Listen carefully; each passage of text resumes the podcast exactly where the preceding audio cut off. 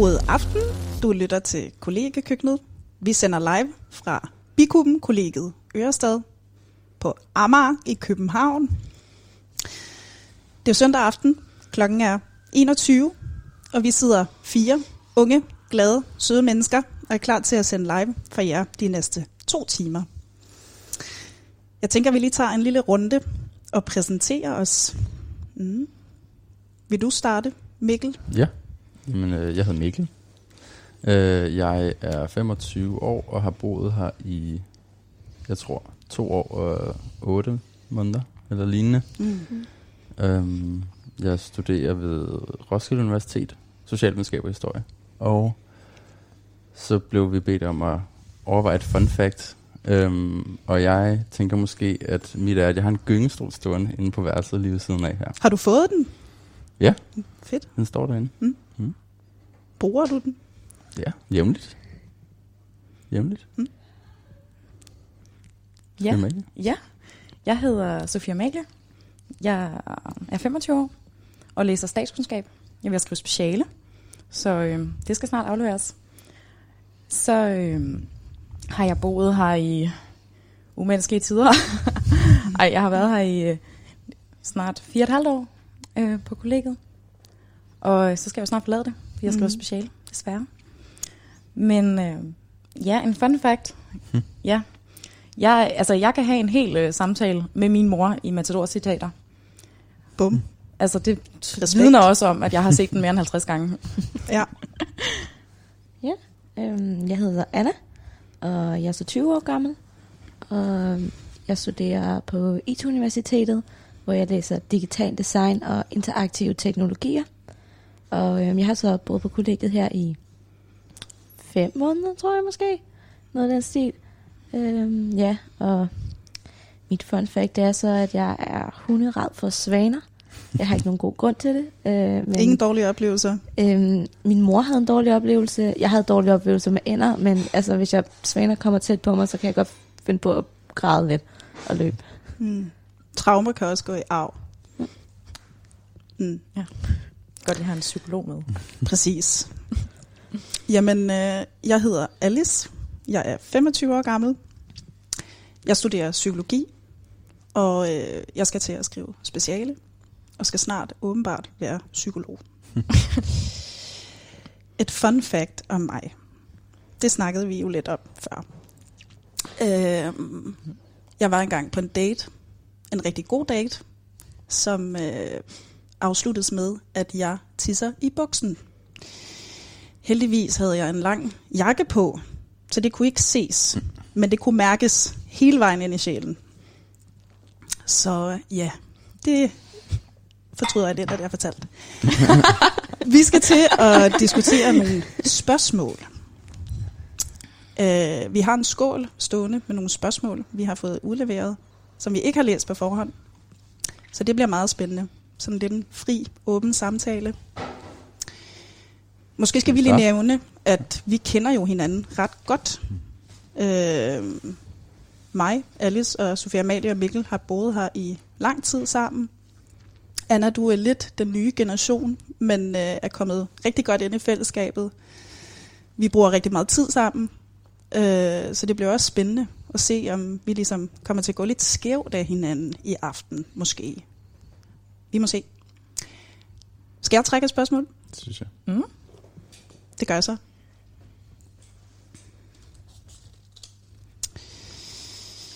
Flere amerikanske sitcoms, blandt andet The Office og Parks and Recreation, har lavet reunion-afsnit i videoopkaldt stil. Hvad har trøstet jer i isolationen? Og har I fanget jer selv at vende tilbage til det gamle, velkendte og hyggelige? Hmm. Så okay, lige igen. Hvad har trøstet os i løbet af isolationen?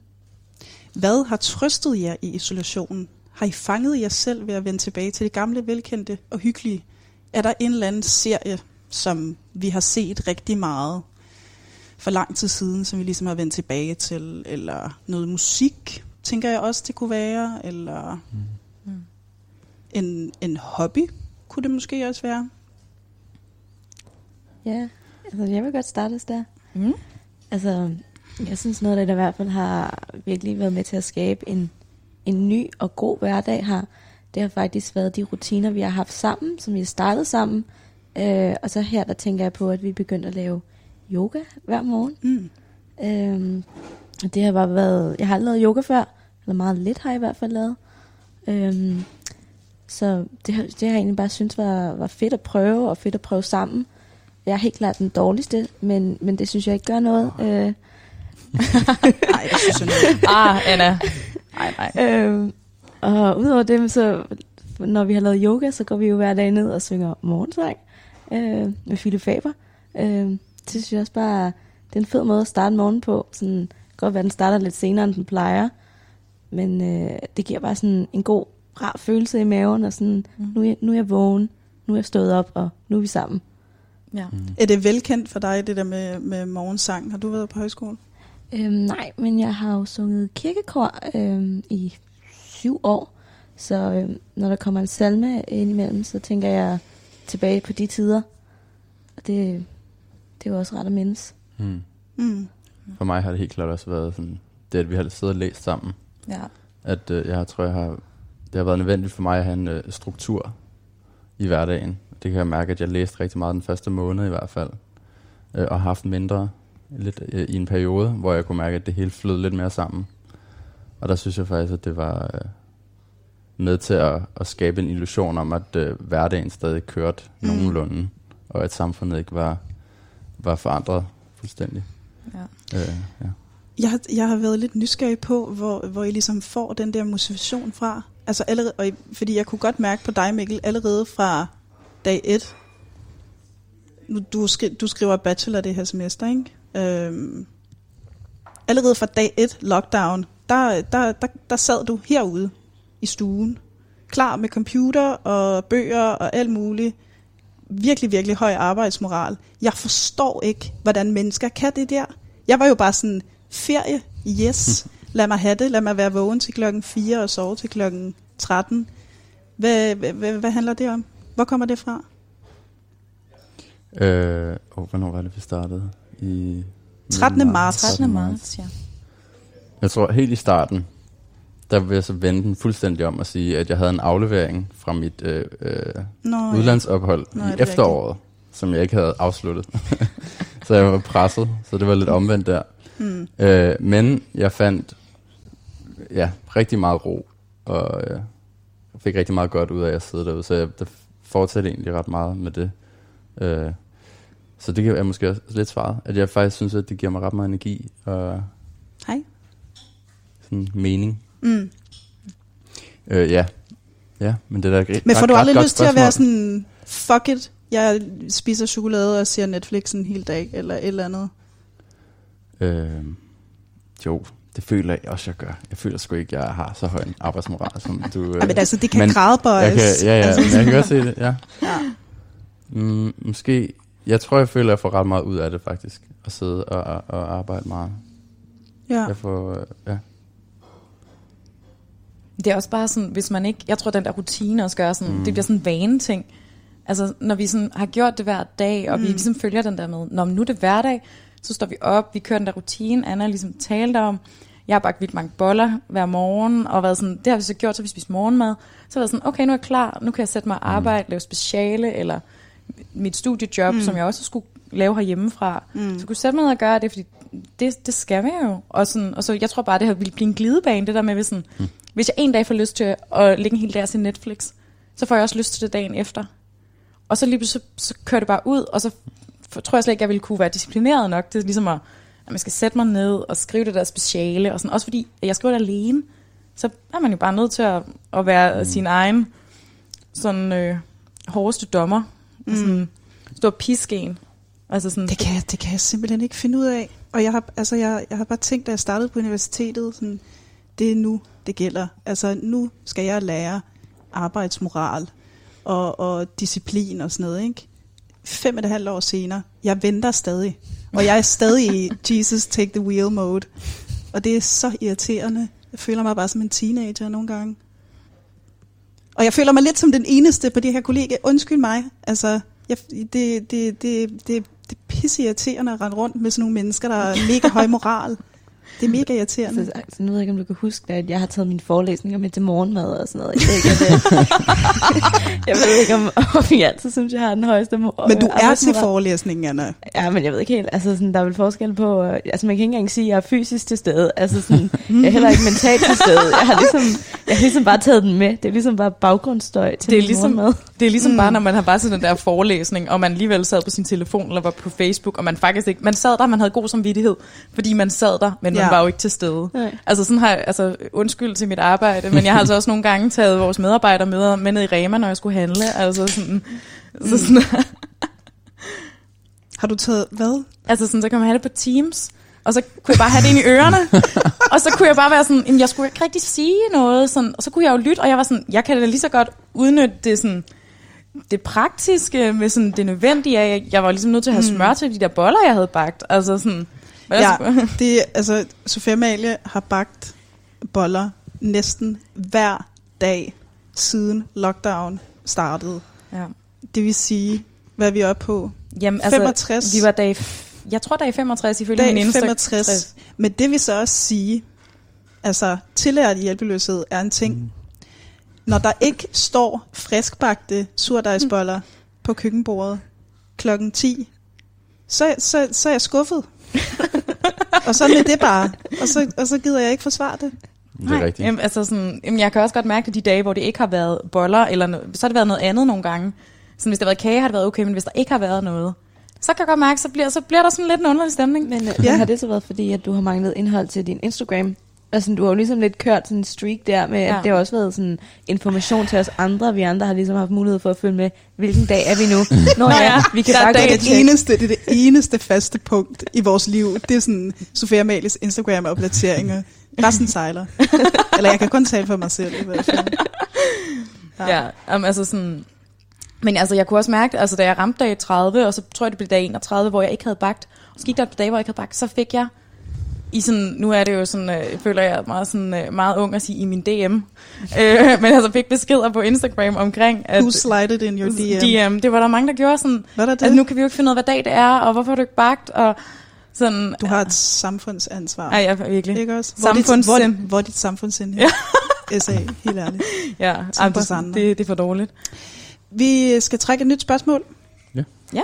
Skal vi... Jeg håber ikke, det handler om corona.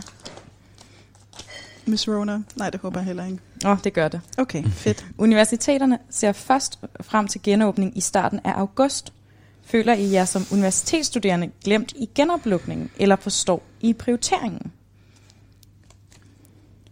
Jeg tror, der er rigtig mange prioriteringer, der er lidt svære at forstå lige nu, og som man bare må acceptere. Men så tænker jeg så også, derudover at universiteterne er et af de steder, hvor det er ret nemt at gøre det digitalt. Ja, men der er jo også bare rigtig mange, der læser sådan noget, hvor de skal være på et laboratorie. Ja, det er rigtigt. Jeg tænker, jeg taler ret meget ud fra den måde, jeg studerer på lige nu. Det er rigtigt. Helt klart. Men det tror jeg også helt klart. Sådan, lige sådan nogle vores uddannelser. Ja.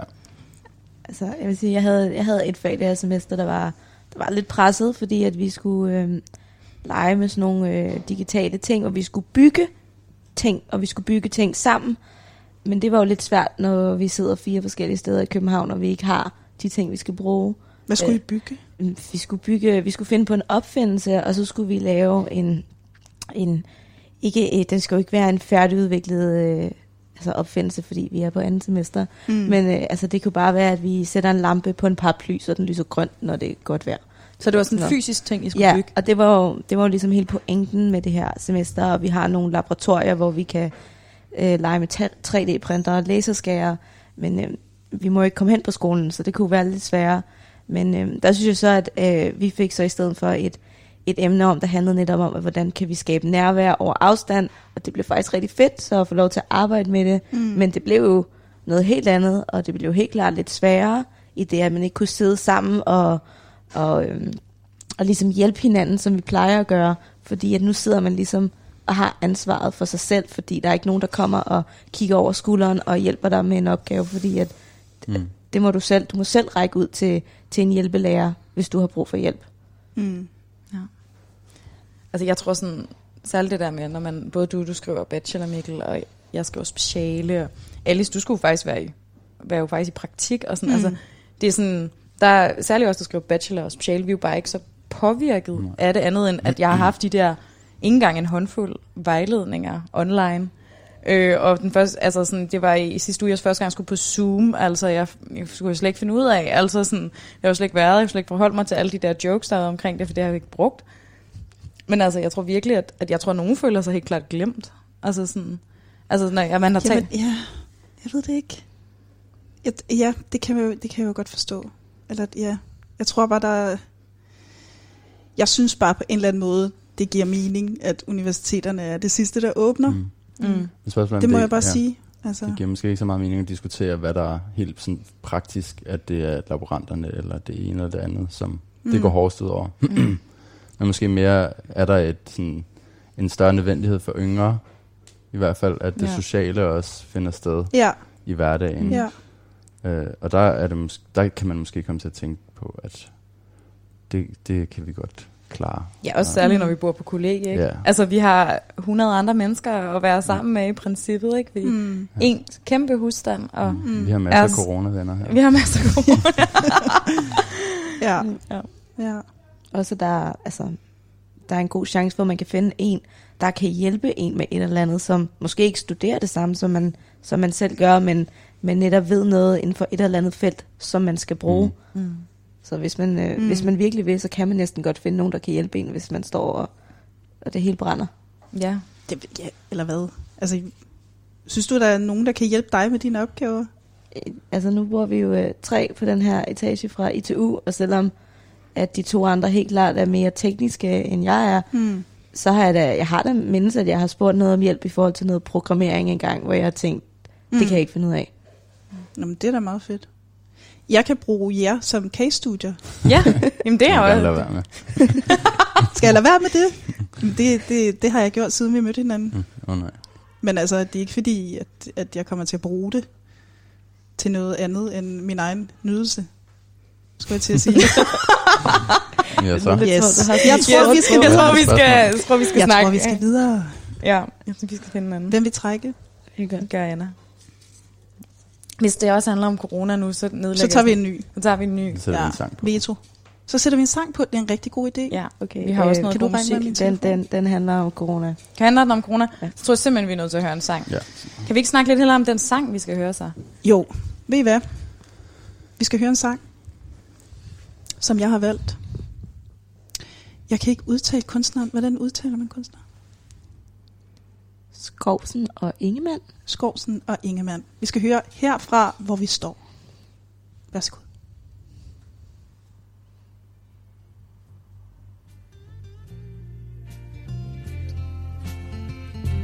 Alting er faldet til ro, og snart står solen op igen. Harmonika skrig dør langsomt hen.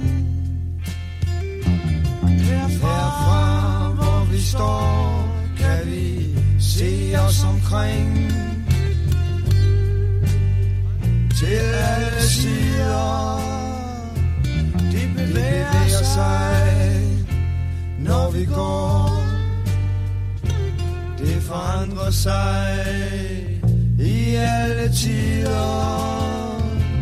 Vi har talt sammen næsten hele natten, og her der er det så gået i stå. Rundt om ligger folk og sover. Jeg ved ikke rigtigt, hvorhen vi skal gå. Herfra hvor vi står, kan vi se os omkring til alle sider. De bevæger sig, når vi går.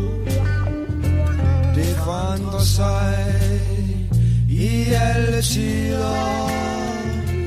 Der var en vind, der tog afsted lidt før de andre. siger de, han kom for langt ud. Men er der ikke er nogen, der kender retningen, så er der jo altid en eller anden fyr, der må stå for skud. Herfra, hvor vi står, kan vi se os omkring. Trændt til alle sider, og det bevæger sig, når vi går. Og der hvor du står, det forandrer sig i alle tider.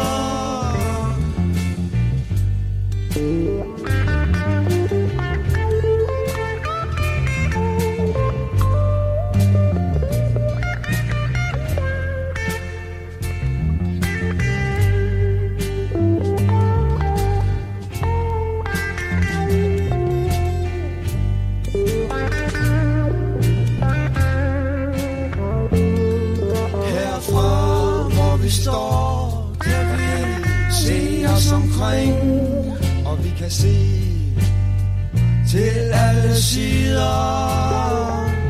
Det bevæger sig, når vi går, og der hvor du står, det forandrer sig i alle tider. Nu breder morgenlyset sig ud med hvad det dækker af.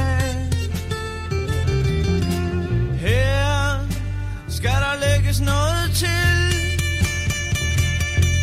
og der skal der trækkes noget fra.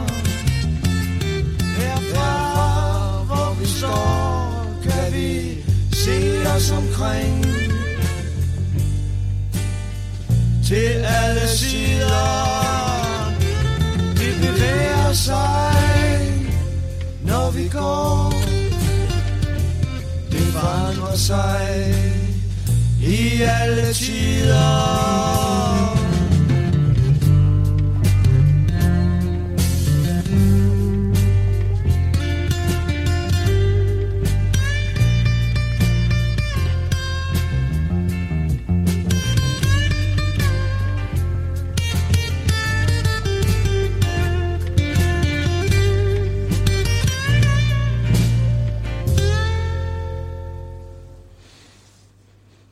Sikke en dejlig sang.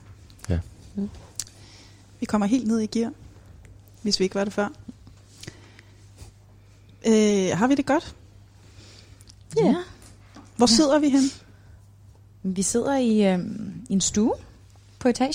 Vi har en sådan ligesom vores etager på kollegiet ligesom sådan, hvad kan man sige, vinkelformet eller sådan elformet, hvor vi ligesom sidder, så er der ligesom en stue i hver ende, og så langs gangene er der værelser, og i midten er der 2 køkkener.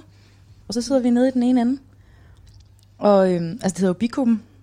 Så det er jo lidt bygget som en bikube i nogle arkitekter. Men er det det? Ja, det er jo så diskussionen egentlig, om det egentlig er det. Men så vi kan sidde og kigge ud på hinanden, fordi det er ligesom sådan en firkant, som kan se ind på andre køkkener og stuer og sådan. Og nu sidder vi hernede i enden og drikker te og øl og spiser slik. Det er sådan lidt en panoptikon-struktur. Jamen, det er rigtigt. Mm. Især i motionsrummet, tænker jeg. Ja. Jeg føler sig ret overvåget. Det er selvfølgelig lukket nu. Men ellers så er der god mulighed for at overvåge menneskers fitnessvaner. Ja, og det skal også siges, at motionsrummet det ligger på vores etage. Så det gør vi stort. 3. sal. Ja. 3. sal. Mm. Bor vi. 3. gang er lykkens gang. Det er det står der på vores væg. Ja. Mm. Vi skal trække et nyt spørgsmål. Og det gør jeg. Der står: Roskilde Festival 2021 er officielt udsolgt. Skal I selv afsted? Hvad glæder I jer allermest? Og hvilke kunstnere håber I på bliver booket? Jamen, havde vi alle sammen ikke billet egentlig? Eller havde du også billet, Anna? Til i år, ja. Ja, jeg var der med til det er rigtigt. Du vi havde jo lavet en rigtig god ansøgning til Clean Out Loud. Ja. Rigtigt, hvor vi var sidste år også med kolleger. Så vi håber, at vi kan gøre, eller det kan vi jo nok. Vi kan nok godt lave en video igen til næste år, men den bliver lige så god som den, vi lavede i år. Det var, vi lavede en video, der handlede om, at bien, Magnus tror jeg nok, havde skulle fejre, at Clean Out Loud holdt fødselsdag, og så havde han bagt boller. Og så gik han rundt og samlede alle bierne, og så holdt vi fødselsdag. Ja. Jeg tror også, vi havde det rigtig sjovt, da vi skulle lave den. Jeg tror også, det var det, der ligesom... Men altså, jeg tror da, vi alle sammen stadig har fået overført vores billetter til næste år. Ja. Og sådan, håber da, at vi skal afsted. Jeg har slet ikke hørt, håber, at det de blev solgt. Ja. Ja. Jeg har slet ikke hørt, at de blev sat til salg, før de var blevet udsolgt. Nej. Jeg tror også, det var alle på venteliste, der havde fået de der billetter. Mm. Og sådan. Men altså, hvad, er der nogen af sådan kunstnerne, I håber, der som var blevet booket i år, der kommer næste år? Jeg synes, det er et okay program. De må gerne være genbooket. Copy-paste. Ja. Jeg ved det ikke. Jeg synes, der var mange af de der kunstnere, der godt kunne være for uden. Ja. Du gad ikke høre Taylor Swift, eller hvad? Nej, for fanden. Altså, undskyld mig, men jeg kan simpelthen ikke fordrage hende. Jamen, ja, det kan godt være... Altså, hvorfor, altså, vi lever i et samfund, hvor det er kontroversielt at sige, at man ikke kan fordrage Taylor Swift. Nej, det tror jeg ikke, jeg gør. Det tror jeg ikke, gør. Men jeg synes bare ofte, jeg møder den der reaktion, ikke sådan, ej, men den her sang, Alice, den her sang. Du har ikke hørt den nok. Den får du ikke her. Nej, den får jeg ikke her. Hvad Roskilde er aflyst. Hvad gjorde mest nas over aflysningen? Jamen altså, jeg synes, Kendrick Lamar, altså, han gjorde nas. Ja, den gjorde nas. Ja. Ja.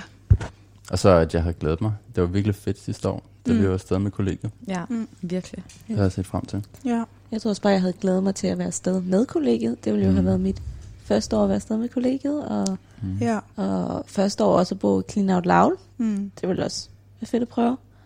Altså for dem, måske skal man sige, også, for dem, der ikke ved, hvad Clean Out Loud er, så er det Valkilde Højskole. De har sådan et område i C og D og E i vest på Roskilde Festival, hvor man kan smide en ansøgning, og så kan man få plads, så man ikke behøver at løbe, og så er der fokus på sådan noget med genbrug og affaldssortering og sådan noget.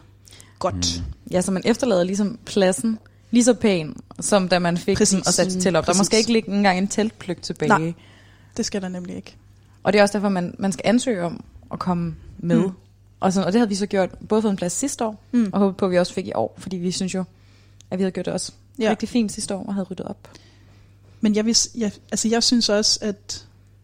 Og det er nogle rigtig, rigtig fine initiativer, som er super vigtige, og jeg vil se frem til den dag, at det gør sig gældende for hele campingpladsen. Men jeg synes også, der er sgu bare et eller andet charmerende over at sidde i en meget, meget skrællet camp og kaste øldåser og kaste ting ude på gangen, eller hvad det nu hedder. Bare gå ud og rydde op igen bagefter. Så rydder du bare op dagen efter. Vi gør det jo også. Vi kaster jo med ting, og så rydder vi op dagen efter. Vi går alle sammen rundt sådan, og piller folks ulækre cigaretskåret op dagen efter. Selvom det er knap så charmerende. Og vi ikke er så mange, der gør det. Men der er noget charmerende over det der sådan, at være klamme i fællesskab. Det kan jeg godt. Det er lidt ligesom at bo på kollegiet jo. Ja. Eller hvad er det, du prøver at sige? Jeg siger, Sofie Amalie, du render altid rundt i sådan nogle små, lækre kjoler, og har sat håret og make-up og sådan noget, og så kommer man selv ud i de samme. Altså lige nu har jeg pyjamas på, og jeg har haft den på de sidste 4 dage. Altså sådan... Det er ikke dig selv, du taler om. Det er det ikke. Altså jeg vasker ikke særlig meget hår for tiden. Nej. Godt. Jeg har dog vasket det i dag. Ja. Og sådan, nogle gange går jeg ikke i bad, når jeg har trænet. Det er fandme ulækkert. Ja. Det er satme ulækkert. Ja. Det var nok bare sådan. Nok om Roskilde. Nok om det. Vi skal videre i programmet.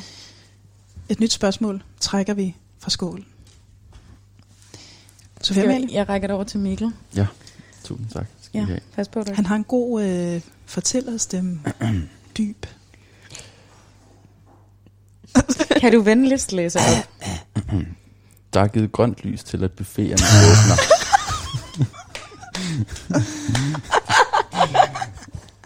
Der er givet grønt lys til, at buffeten åbner.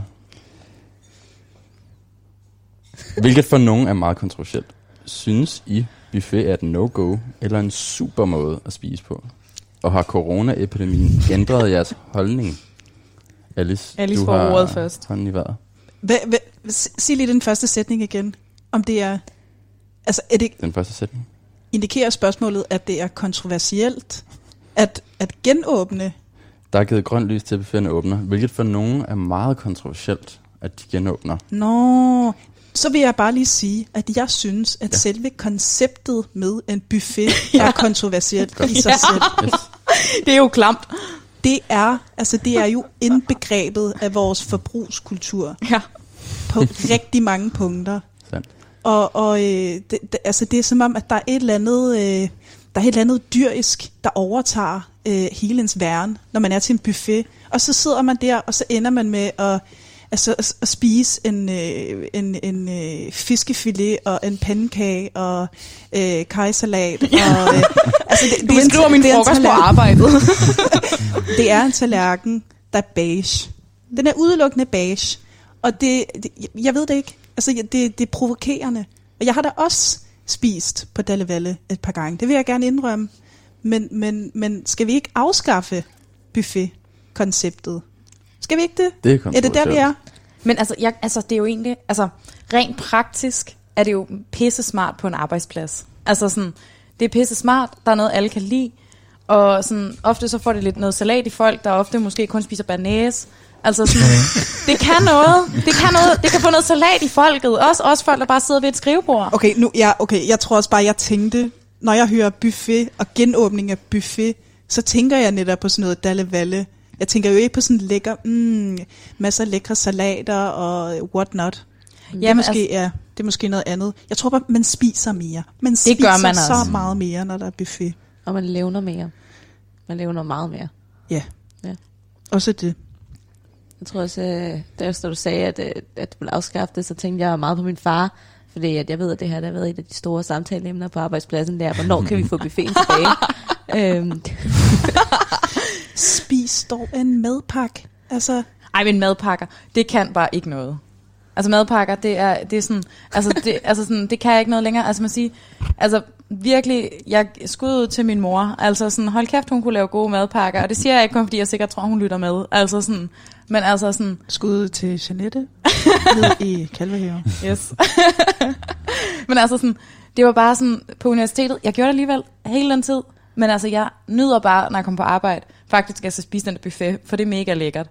Men altså, også, jeg spiser jo virkelig meget. Altså sådan, tit spiser jeg jo ikke morgenmad, fordi jeg ved, at jeg skal ind og have buffet. Og så det er jo tit, man har den 11:15, 11:30. Men det er jo det, jeg mener. Altså, det har jo fået den her syge symbolske betydning, den her buffet. Og jeg er træt af det.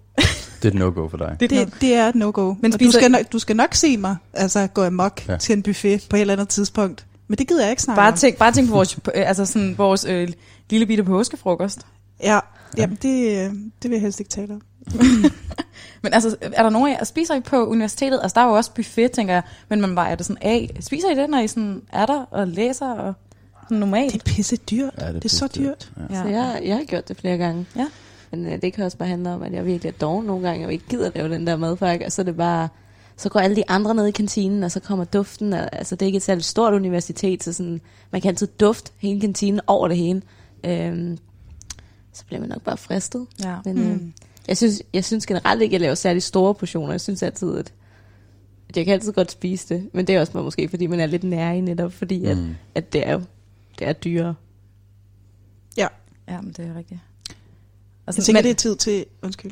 Nå, men jeg tænker bare sådan, nu diskuterer vi lidt, hvordan det er mig selv, men altså den der med sådan, nogen mener og bla bla bla, altså sådan, det er stadig den der med, synes man prioriteringen er okay, og hvad med mad og bla bla bla. Ja. Det bliver bare sådan lidt sådan, skal vi nu snakke om, hvad er rigtigt at åbne først og sidst, og jeg tror bare, jeg er så træt af at snakke om det, og sådan, så bare det dejligt, at vi snakker om vores egen oplevelse af buffet, det var bare det, jeg gerne sige. En fænomenologisk analyse af buffet. Vi skal videre. Nyt spørgsmål. Okay. Eller skal vi høre en sang? Det ved jeg ikke, om det er tid til. Er det tid til at høre en sang? Jo, det er tid til. Ja. Vi skal høre en sang. Okay. Hvem er det, der har valgt nu? Er det nummer 2? Det må, tror jeg, være mig. Det er Mikkel, ja. Der har valgt en sang. Jeg har valgt en sang, som hedder Rain Planes. Rain Planes? Planes, ja. Og den lærte jeg kende, fordi vi engang så Captain Fantastic her på kollegiet. Og så... Nej, det mener du ikke. Jo, det er en sang, okay, som indgår på soundtracket. Nej, det er en god film. Ja. Den får I nu. Velbekomme.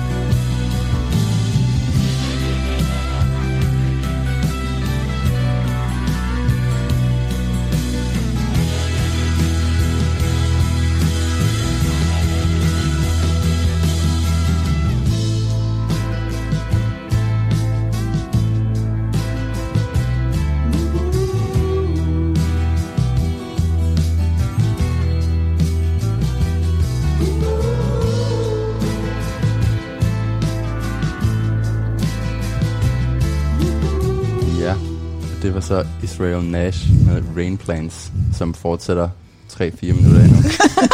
Men vi vælger at skrue ned. Cool. Vi skal trække et nyt spørgsmål. Ja. Det er et langt spørgsmål. Nå, men oven i coronakrisen har USA fået besøg af såkaldte Murder Hornets, 5 cm lange dræbergedehamse, hvis stik er farlige for mennesker. Men særligt er honningbien et offer for den store gedehamse. Hvilke andre plager tror I rammer planeten, jorden, næste gang? Det undskyld mig, hvad er gedehamse for et navn? Hvad er det? Altså, jeg ved det ikke. Hvad er det? Store bi. Det er sådan nogle store... sådan, er det ikke sådan store vipser egentlig? Det, er det ikke en elgvipse, som er sådan rimelig voldsom? Nu får vi lige... Vi får lige et billede her. Vi får et billede for... Kan Mathias, du ikke beskrive, hvordan den ser ud? Support. Jamen, det ligner en vips, vil jeg sige. Og vi får at vide, det kan i hvert fald være sådan noget 5 centimeter, kan vi se over... Der bliver vist her ved siden af os. Altså sådan lige så stort som sådan et mikrofonstik, faktisk. Ja. Hvis I kender sådan nogle man brugte, da man havde musik i folkeskolen. Ja. Hun blev lige plukket ind her. Ja. Den er rigtig stor. Den ser klam ud. Uhyggeligt. Men altså også, altså jeg tænker sådan hele det der sådan biodiversitet, om at den er farlig for honningbien, det skulle da også lidt skræmmende. Mm. Altså sådan. Honningbien gør jo rigtig mange gode ting for vores planet. Mm. Eller hvad? Er det den? Nej, det er den anden bi, eller hvad? Okay. Jo. Jeg havde også lige læst, at de havde det rigtig godt. Alle bierne havde det godt? Ja, fordi at...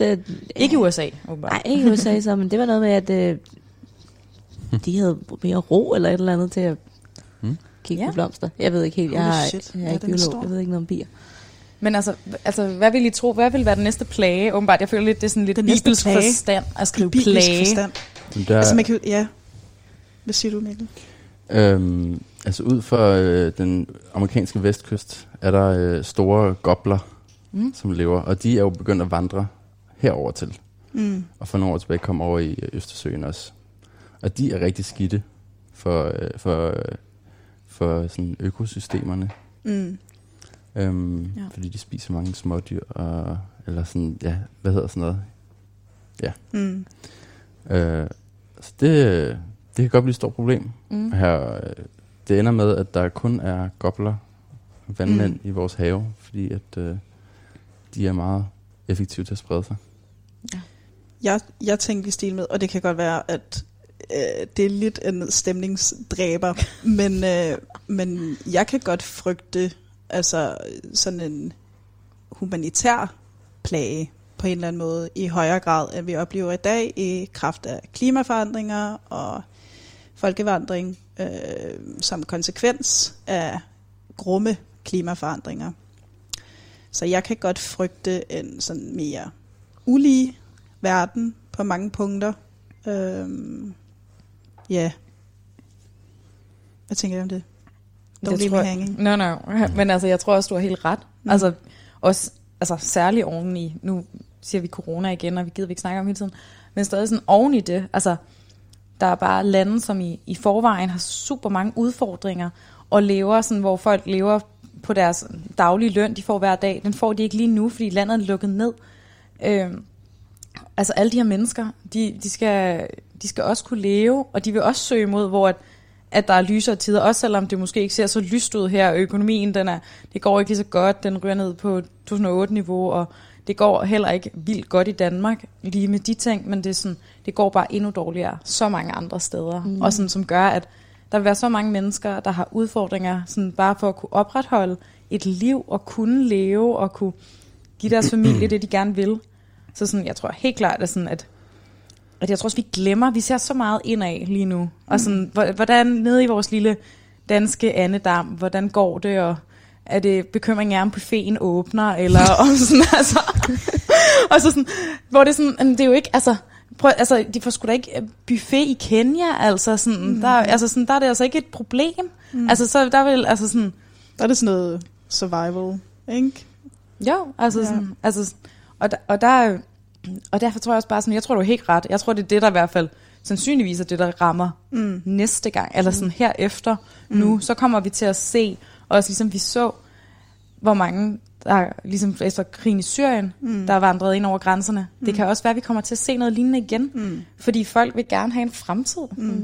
Og desværre så tror jeg også bare at her efter corona, der tror jeg måske også bare at det kan være, at folk bliver endnu mere sådan bange for, at når der kommer folk ind fra landet, fordi at det sidder måske stadigvæk på dem, at det der med, at vi skal passe på og ikke være for tæt på hinanden. Jeg er bange for at blive smittet og sådan. Ja, så folk er bange for, at folk kommer ind fra andre steder og tager ting med sig, Så at der måske desværre kan ske en udvikling af, at folk er mindre villige til ligesom at hjælpe alle de mennesker, der nemlig virkelig har brug for det. Ja, og stigmatisere mennesker udefra i højere grad, end folk måske gør i forvejen.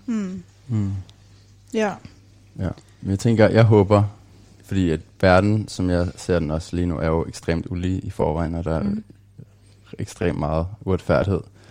Så at hvis man skal se sådan krisen som en positiv ting, så kan man jo håbe, at vi talesætter, at der kommer nogle nye problemer nu. Men man kunne håbe, at man ser til de problemer, forsøger at løse dem, og at ikke ligesom at investere på en måde, så at man får mere retfærdighed, end vi har haft i forvejen også, ikke? Så at der ligesom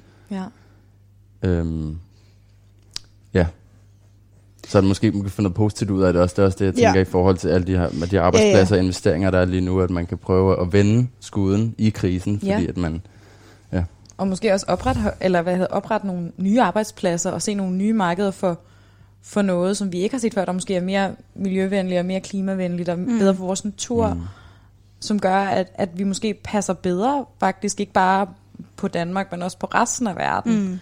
Og sådan, måske faktisk også sætter mere pris på vores liv, og sådan, end vi gjorde før. Man må virkelig håbe, det er noget positivt, der kommer ud af krisen. Nu tænker jeg sådan, når man snakker om plager, så er det jo også, det kan man jo også se her med den her pandemi, at det er jo noget, der påvirker os alle sammen på en eller anden måde. Altså uanset om man er et land med veludviklet velfærdssystem og så videre, ikke? At det slår os ud.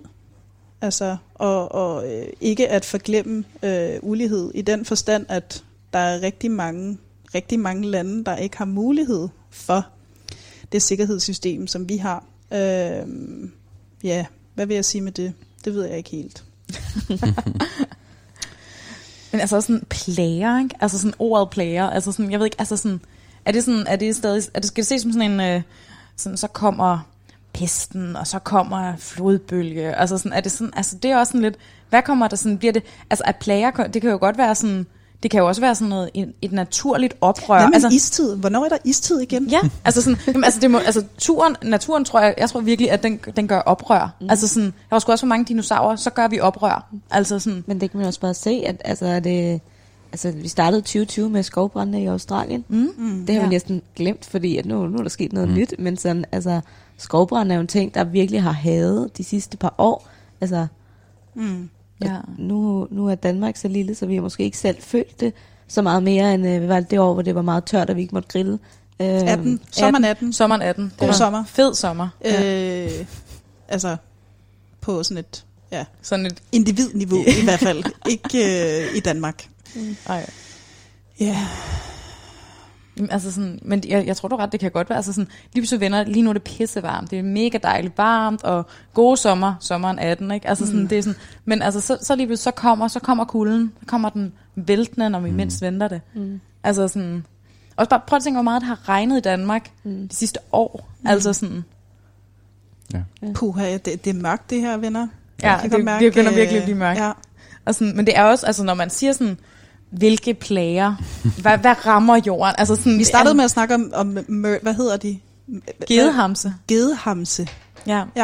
Er I bange for gedehamse? Altså, jeg ved ikke, om jeg har nogensinde mødt en gedehamse. Altså, set en. Det, jeg føler det måske, jeg har, men altså sådan, jeg har reddet, da jeg var yngre, og det synes jeg tit, der sådan, har været masser af fluer og sådan store biller og ting, der sådan har fløjet rundt, og den der hest der har bare haft et flip. Jeg kunne have mødt en, jeg tror måske bare ikke, at min opmærksomhed lå på, at det her en gedehams, eller det... Hvis hesten får et flip, så er jeg nok nærmere hesten. Du skal. Hesten er måske lidt bange. Ja. Jeg tror ikke, den er bange. Jeg tror bare, den synes, det er lidt irriterende, når den bider den, og den har jo ikke hænder, så det gør det lidt sværere. Ja. Men altså sådan, men er vi ikke alle sammen bange for sådan noget vipse og bier, vi vil jo stikke sig og pisse? Jeg kom til at tænke på det der Black Mirror-afsnit med de der, elektroniske vipse, som et eller andet... Det er ligesom i Hunger Games. Der er Evil Corporation får kontrol over, og så dræber alle mulige mennesker. Er det ikke rigtigt? Ja. Som har fået masser af, som har fået sådan en shitstorm. Det kan jo være sådan noget biokrig. Det er jo også det, man taler om egentlig, at corona er nu. Ja, kommer fra Kina. Biological warfare. Ja. Det skal vi ikke bede om. Nej tak. Nej. Men hvad var det med det der afsnit? Altså hvad gjorde de så? Altså sådan så...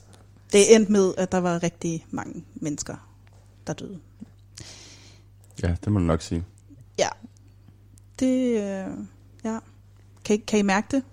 Vi er blevet sådan lidt lammet af eksistentiel angst. Ja. Altså sådan generelt, eller sådan bare her i aften? Jamen, ja, vil jeg sige. Ja, til begge dele. Ja, men det tror jeg også. Altså, vi diskuterer også bare sådan nogle meget eksistentielle ting på kollegiet. Altså også i går, da vi talte sådan om de der med sådan generationer og generationsskift, og hvad er vores forældre og blevet vores bedsteforældre. Sådan. Jeg tror helt, at vi tænker, begynder at tale sådan ret dybt. Mm. Sådan, jeg tror, vi har jo også bare tilbringer meget tid sammen. Mm. Altså, ja, hvad fanden skal vi ellers gøre? Ja, jeg kan huske, der var noget, du snakkede om i starten, om hvad skal vi begynde at tale med om hinanden? Normalt taler man jo lige så meget om, at nu kvalitetstid. Ja. Nu skal vi snakke om noget, der giver mening. Nu skal vi fandme lære hinanden at kende. Hvis vi ikke kender hinanden i forvejen, så skal vi... Nu skal vi virkelig... Men det har man jo blevet nødt til, fordi at, altså sådan, før der talte man jo om, men jeg var over på universitetet, og så jeg det her, det her, det her, og så kom jeg hjem og fortalte noget om det, hvor det, altså, vi har været sammen hele dagen til sådan... Ja. Ja, så det er det der med, hvordan var det, da du lige var inde på dit værelse en halv time, uden os andre? Ja, og så sådan. Ja. Jeg sådan lidt, og så melder man bare ud, venner, jeg går ind og onanerer, vi ses om en halv time. Er det ikke rigtigt? Du nikker, Mikkel. Ja, det er nok mest dig, der kalder det overborderne. Altså. Jamen, altså, det er jo ikke fordi, at jeg er den eneste, der gør det. Der er nogen, der griner ude i køkkenet. Ja, der er nogen, der virkelig synes, den her joke var, eller ikke joke, men... Den her fact var virkelig sjov, og sådan, vi kan høre det, vi sidder sådan, at vi kan høre de andre på gangen, og sådan, der lytter med. Men bare fordi, at jeg er den eneste, der kalder det, så betyder det ikke, at jeg er den eneste, der gør det. And I see you. Jeg kan se, hvad I har gang i. Ikke også? Vi er alle sammen en del af Alices feltstudie. Hun indsamler information til sit speciale, der skal skrives næste semester. Hun har faktisk været gået undercover de sidste par år. Jamen jeg tænkte, at du har sådan en bog inde på værelset, hvor du skriver ned alle dine observationer. Det gør jeg, og jeg har faktisk taget den med. Har du det? Ja. Okay. Jeg ved ikke, ja. Det bliver nok ikke i aften. Altså du skriver eller læser højt? Nej. Begge dele, okay, tænker jeg. Det er blevet tid til nyheder. Om ikke så længe. Så der kommer lige en opdatering på, hvad der sker ude i samfundet. Og så vender vi tilbage om 7 minutter.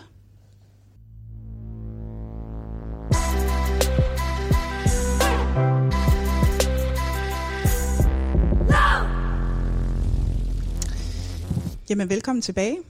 I lytter til kollegekøkkenet. Vi sender live fra Bikuben-kollegiet Ørestad på Amager i København.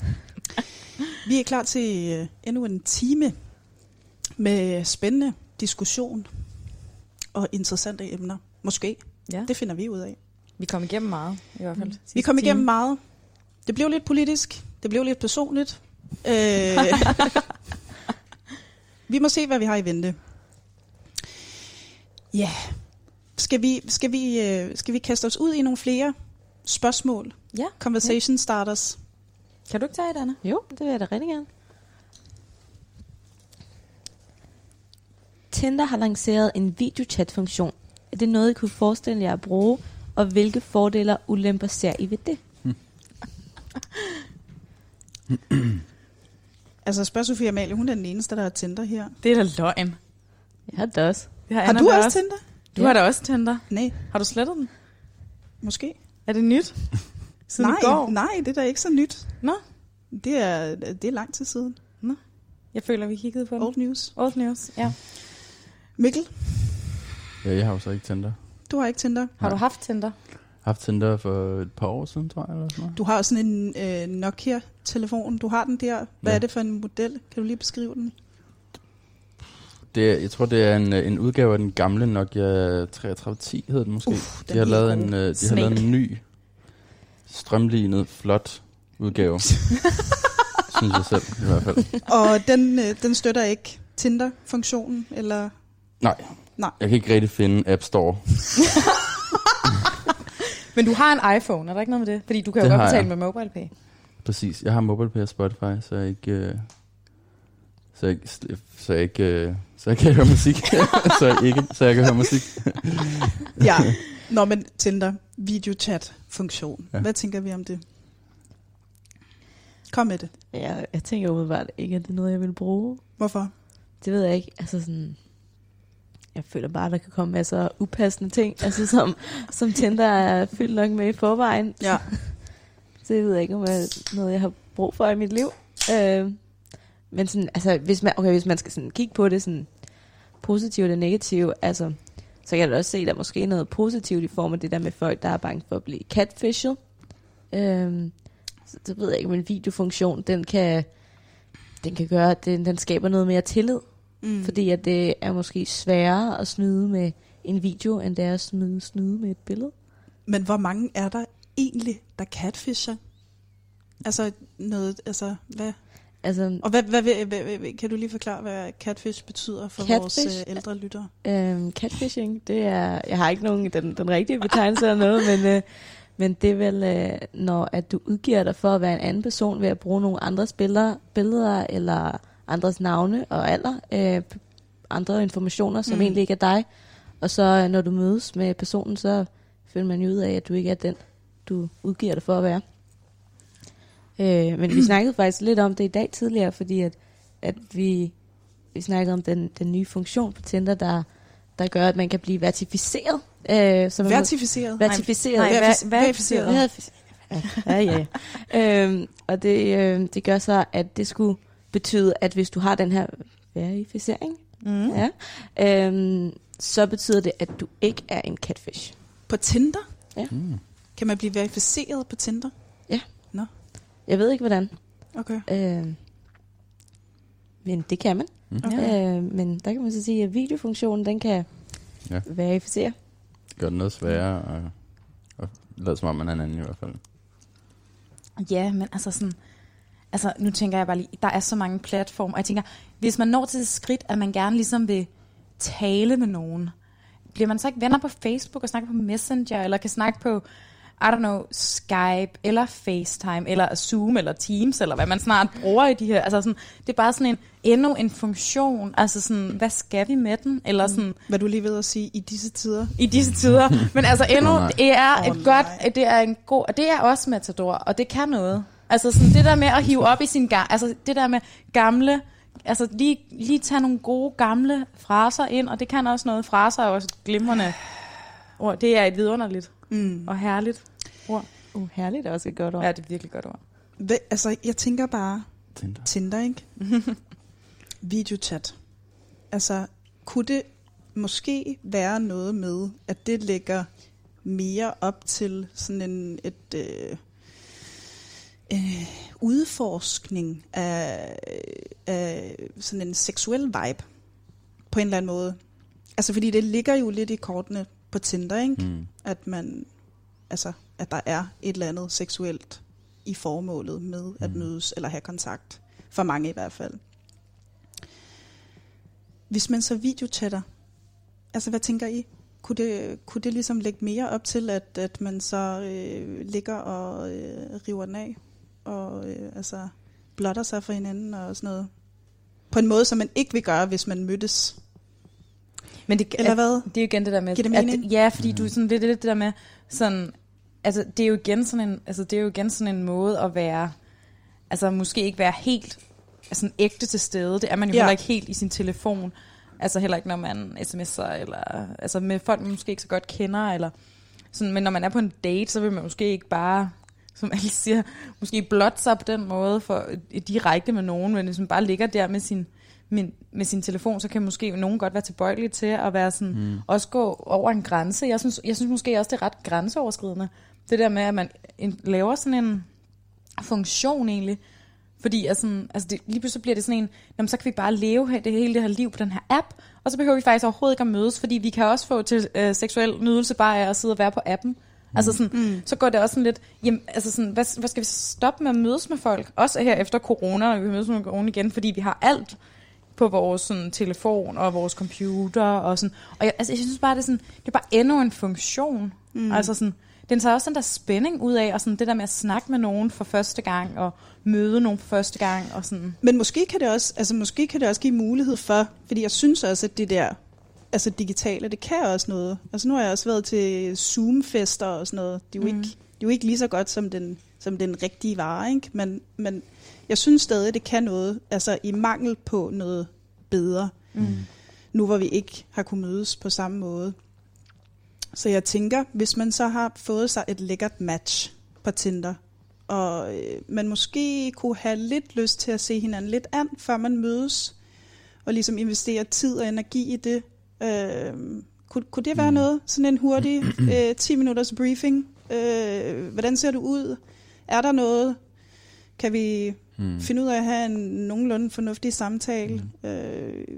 Så vil man måske spare sig selv for nogle dårlige dates og 200 kroner på øl, altså afhængigt af hvor man drikker øl og hvor mange øl man drikker. Ja. Jeg ved ikke. Jeg tror måske bare også, at der ligger så et problem i det der med at forventningsafstemme, fordi at hvad hvis nu man ikke selv har lyst til at sende en video tilbage, altså sådan at være på video, så kan det jo måske også være at men er det ikke noget med at man sådan kan svare eller hvad? Jeg troede det var et opkald. Altså, jeg tænkte, at man kunne sende video. Jeg forstod det i hvert fald i spørgsmålet. Mm. Jeg kender det ikke. Ja. Men i hvert fald det der med, hvis man ikke selv har lyst til at vise sig selv på video, og det vil den anden mega gerne, så er det jo måske faktisk, så ender det med, at det er et match, der ikke bliver til noget, som kunne have været noget, fordi at det kunne godt være, at den man er i virkeligheden er en helt anden person, end hvordan man opfører sig foran en skærm, fordi at jeg tror, vi har lidt nemmere ved at distancere os selv, når det bare er over en skærm, men når vi faktisk står i det. Har du været på nogle dates her under corona? Det har jeg ikke, nej. Har du det, Alice? Ja, det har jeg. Hvordan har du synes det her har været? Jamen, fint.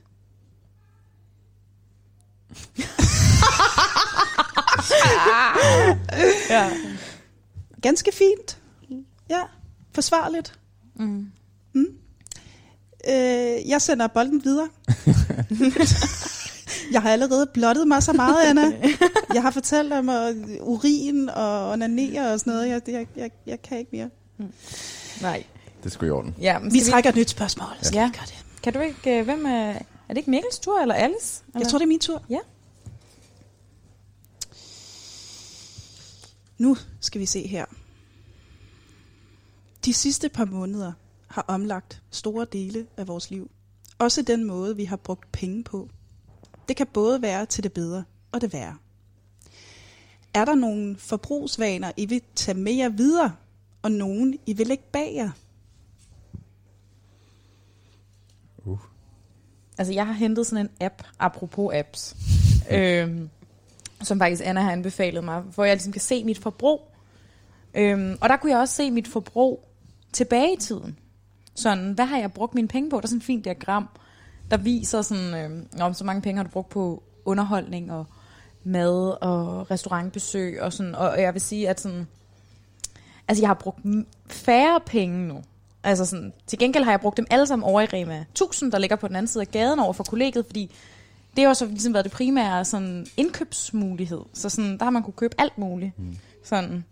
Siger du Rema 1000 eller Rema 1000? Altså jeg siger tit Rema 100, fordi det synes jeg bare er sjovt. Men det hedder det jo ikke.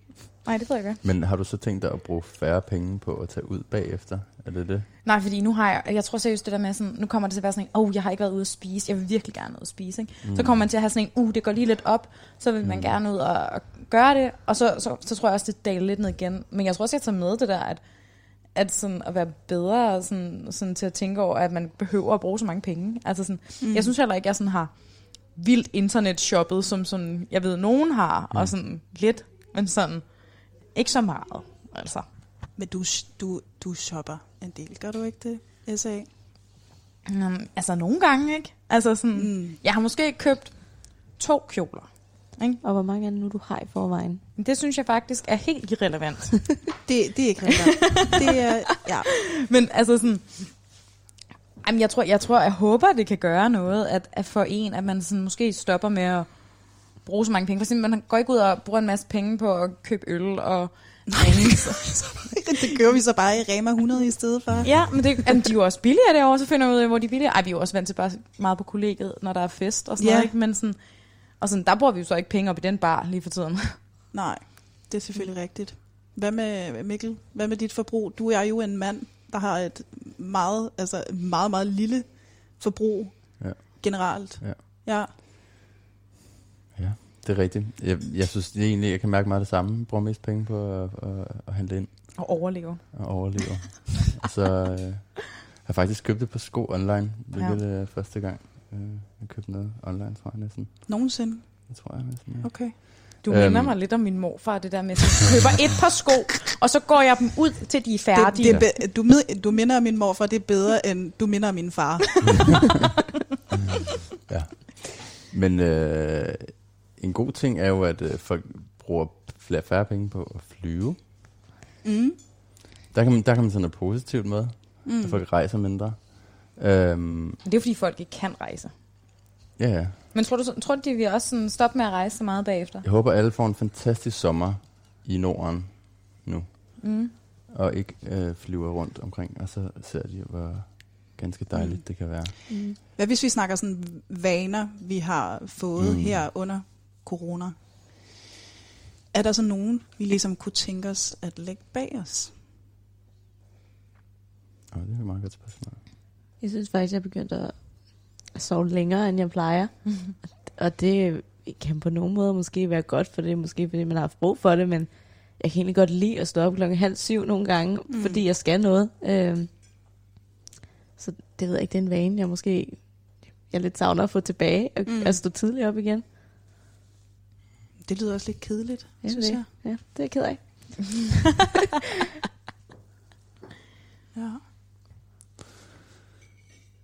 Men det er altså også no offense. Men er det ikke? Altså, nej, det er ikke. Altså også nu har vi diskuteret, nu lyder vi den anden som dydesmønster, der sidder og studerer hele tiden og sådan noget. Men jeg vil da sige, jeg synes da overhovedet ikke, jeg har været lige så disciplineret, som jeg er normalt, når man sådan har den der faste dagligdag. Altså jeg har også taget min forelæsning med bad på et tidspunkt. Altså sådan, jeg har ikke været en særlig god studerende. Nej. Kan vi snakke om det der med at drikke alkohol? Fordi altså, jeg kan også mærke på mig selv, at altså, jeg er begyndt at drikke meget mere under den her periode. Og det tænker jeg også, der er mange, der kan genkende til. Og det er der vist også noget statistik, der viser, at danskere de drikker meget mere, end de gjorde før. Og det var vist også rigtig meget. Måske er det sådan noget med, at vi drikker mest af alle i Europa. Ja. Eller hvad? Ja. Der bliver nikket. Ja. Har I drukket mere under den her periode? Altså, nu sidder vi jo og drikker en øl lige nu. Vi drikker en dejlig, Alice, kold classic. Ja. Og det setting, tror jeg, har benyttet mig mere af end. Ja, du har tidligere været sådan en rigtig livsnyder. Sådan en øl en gang med.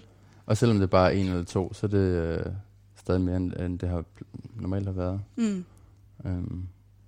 Men jeg tror også, det er sådan jeg synes, det er noget af det sødeste, der en af mine veninder siger til mig, at hende og hendes kæreste, de sidder og skriver speciale sammen og i deres lejlighed, og de er flyttet sammen for ikke så lang tid siden, hun fortæller, så tager de lige sådan en fyrreaftensdrink eller øl, og jeg tænker, hold kæft, hvor lyder det hyggeligt. Altså, de hygger sig bare mega meget, selvom man også er sammen hele tiden, også som vi er, sådan, så det er også sådan, der bliver også noget hygge over det. Jeg ved godt, det er også super dansk at sige sådan, ej, vi skal også drikke, for vi kan hygge os-agtigt. Men altså sådan, jeg tror, vi er også blevet bedre til at sætte pris på de der tider, med sådan, så sætter vi os, og vi snakker, vi drikker et eller andet, eller vi hygger os, spiser kage, eller sådan. Men altså, jeg vil da også sige, jeg er da også, altså, så i går aften, så deler vi lige en flaske vin, fordi det har vi lyst til, og det er sådan lidt hyggeligt, og jeg havde lige drukket 3 glas alene, inden jeg delte resten med nogen. Ja, du var pissefuld, da vi skulle ud og hente burger.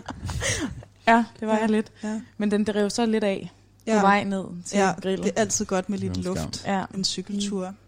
Ja. Jeg startede jo egentlig den her karantæne ud med at sige, at jeg ikke ville drikke. Den holdt jeg også i 14 dage måske. Og så vendte det. Men det er egentlig ikke. Altså, jeg synes, så begyndte din nabo at drikke en vin om dagen. Ja, altså. Ikke mig. Ja, det gjorde hun. Og, ja, så lukkede hun mig nok. Hvad var det, hun drak, Ida? Var det sådan noget Moscato. Ja, Moscato. Jeg har fundet ud af, at vi har jo begge en yndlingsvin, som er Moscato. Den skal helst jo sødere, jo bedre. Så da jeg ligesom fandt et true match der, altså så måtte jeg jo stoppe det, jeg havde gang i. Altså, der var jo noget vigtigere på spil her. Altså, ja. God naboskab. Helt sikkert. Ja. Også når man ikke har boet så længe, så skal man huske at komme under huden på hinanden. Og det gør man på den gode gamle danske måde. Gennem at drikke sig fuld. Ja. Yeah. Venner, vi trækker et nyt spørgsmål. Skal vi ikke snart høre en sang egentlig? Jo, skal vi høre en sang? Ja, altså vi har jo 2 sange nu. Er det din sang? Nej, jeg tror det er Annas. Ja, det er min sang. Vi skal høre Annas sang. Ja, Anna, vil du lige fortælle lidt om, hvad for en sang vi skal høre? Altså Mikkel, han valgte jo sin sang, fordi at de havde set Captain Fantastic. Og mens de så Captain Fantastic, der spillede jeg puzzle. Nej, ikke spillede. Jeg lavede puslespil. Det kan også være et spil, når bølgerne går højt, og I skal ligge kanten. Nej, det kan det altså ikke. Og det har vi jo gjort meget, ligesom jeg er også blevet alle danskere. Og der er jeg jo rigtig glad for at høre dansk top, når vi skal lægge puslespil. Så derfor så har jeg Papirsklip med Kim Larsen, som kommer med. Dejlig sang. Den skal vi høre nu.